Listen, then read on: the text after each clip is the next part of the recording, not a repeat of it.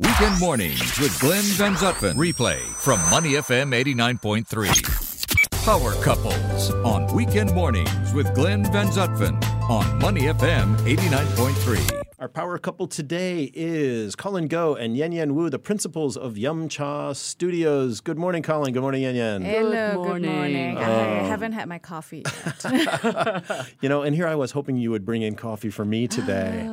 Uh, who would have thought? Who would have thought S- SBH Radio wouldn't have coffee uh, on the counter? you know, they have tons of coffee. It's just not available at this hour on a Times Sunday. are hard. Yeah, well, you know, like we say, first world problems, right? That's right. If that's our if that's our biggest uh, problem today, we're doing all right. hey, uh, both of you uh, run Yum Cha Studios. You tell interesting stories. You've done uh, movies that maybe Singaporeans would know, like Talking Cock and Singapore Dreaming and Dim Sum Warriors series of books and things. So much content that that you have put together now. Tell us a little bit about Yum Cha, what you're working on, and uh, are you working on new projects, that sort of thing, Colin? Yeah, I wish we'd planned it the way you made it sound, but um, really, we're the kind of we've always been running with the ball. We Or, or being chased by the ball, maybe, or Uh, someone throwing the maybe, ball or- at you. Yes, uh, yeah.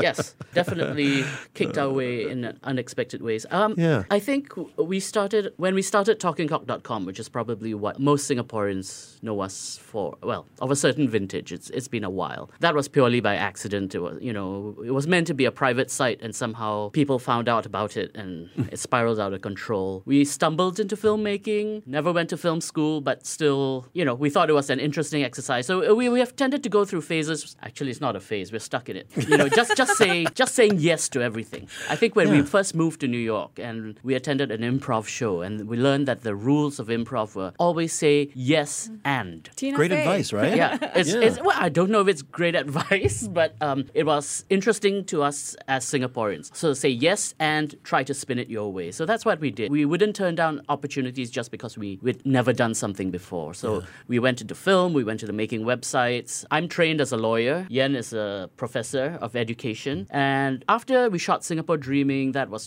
2006 we wanted to shoot our next film in New York. We had a producer and everything, and then our daughter arrived very prematurely, and we were really worried that she was this little asteroid strike.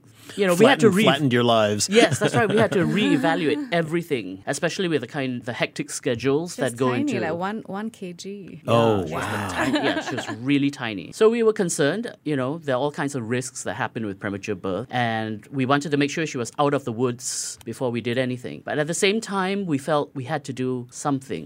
Since this is SBH radio, I used to write a column for about nine years about, that was what, seven, eight years ago? But parenting. Oh, about all my nonsense. But I would mention I mentioned her birth, I remember, and I gave her the nickname Yakuza Baby Okay.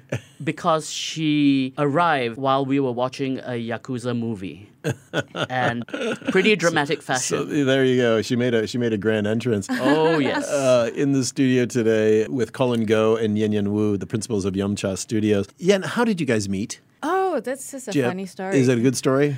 Even if it's a bad Yeah, story, tell us it's, anyway. uh, okay, so I was teaching in Nanyang Girls Mm. School. Hi, Nanyang Girls. And I was organizing a creative writing camp, a Mm. creative arts camp for my students with two other teachers. And then we had invited various artists in different fields to come and talk to the girls. And it so happened that we uh, invited a cartoonist called Colin Go. Mm. So he turned up, turned up for the talk, and he was. In, I was very impressed by the green bean soup Oh, she we were made making for the green kids. bean soup. Oh. And wow. Okay. Way through a man's Um, I heart. was very not impressed that he turned up in a nice car in his fancy lawyer I- I was in a a vest, lawyer, yes. and I was like, "What? like, what kind of artist is It's this?" a corporate tool, I, I believe is the A term. Singaporean artist. That's right. Yeah, so There was we- no such thing. When I was growing up, no, you know, you had to have a day job and Uh, sure. yeah. So it's kind of special because all my students were there and they were like milling about. I go, "Ooh, Miss Woo," like that. Really? They're giving you a hard time? Yeah, and then um, Yeah. and several of my students and the teachers came to our wedding, so it's kind of nice. Yes. Now with Yum Cha, you, you guys are back and forth. You you come h- home here to see your folks and your family, your friends, and then but also you spend most of the time living in Taipei. We've been shuttling back and forth. We have been living in New York for the past almost 20 years, Mm-hmm. where Mm. Yen was a university professor. And what happened in 2017 and 18 2018 is we there was a musical adaptation of our graphic novel series Dim Sum Warriors, and that premiered in Shanghai in 2017. And then it toured 25 cities in China. Uh. which was crazy. Yeah, and then after that we But you didn't have to go with it. Oh, We but we went- did. we went for really? It was the about- close.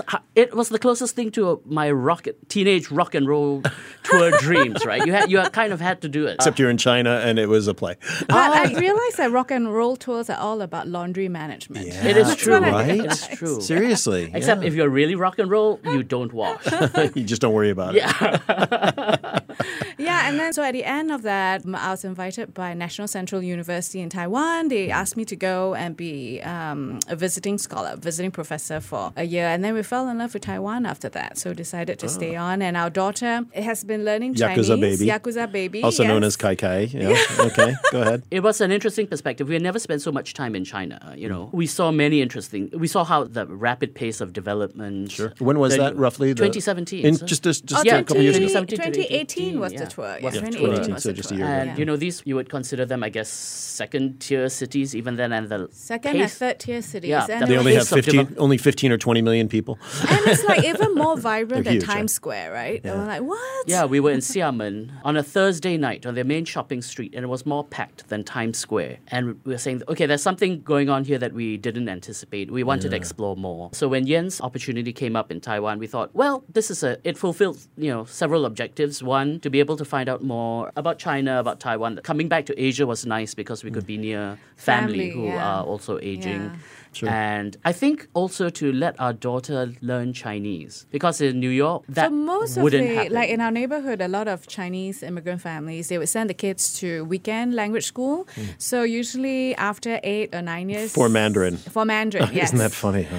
And then after many years, they would still not be able to read and write because it's just not the language of power there. So we were seeing how she was thriving in a school in in Hmm. Taiwan, and we, we thought it's kind of fun to Yeah. explore. Because she was def- she definitely had an interest in the language when we were doing the musical. She was like the theater cat, wandering around, interacting with the actors, and she was beginning to practice Mandarin. We wanted to ride that wave, I guess. You know, it's it's so hard to get kids to be interested. So we're here to get And interested in language. What's what's especially fun for me is because I my my grandma speaks Hokkien and that in Taiwan my daughter is actually learning Hokkien. So she sings in Hokkien. She has uh, in the fall she's going to have one Hokkien class every week. Wow.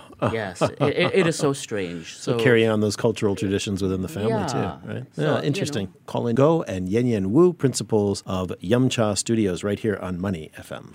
To listen to more great interviews, download our podcasts at moneyfm893.sg or download the SBH radio app available on Google Play or the App Store.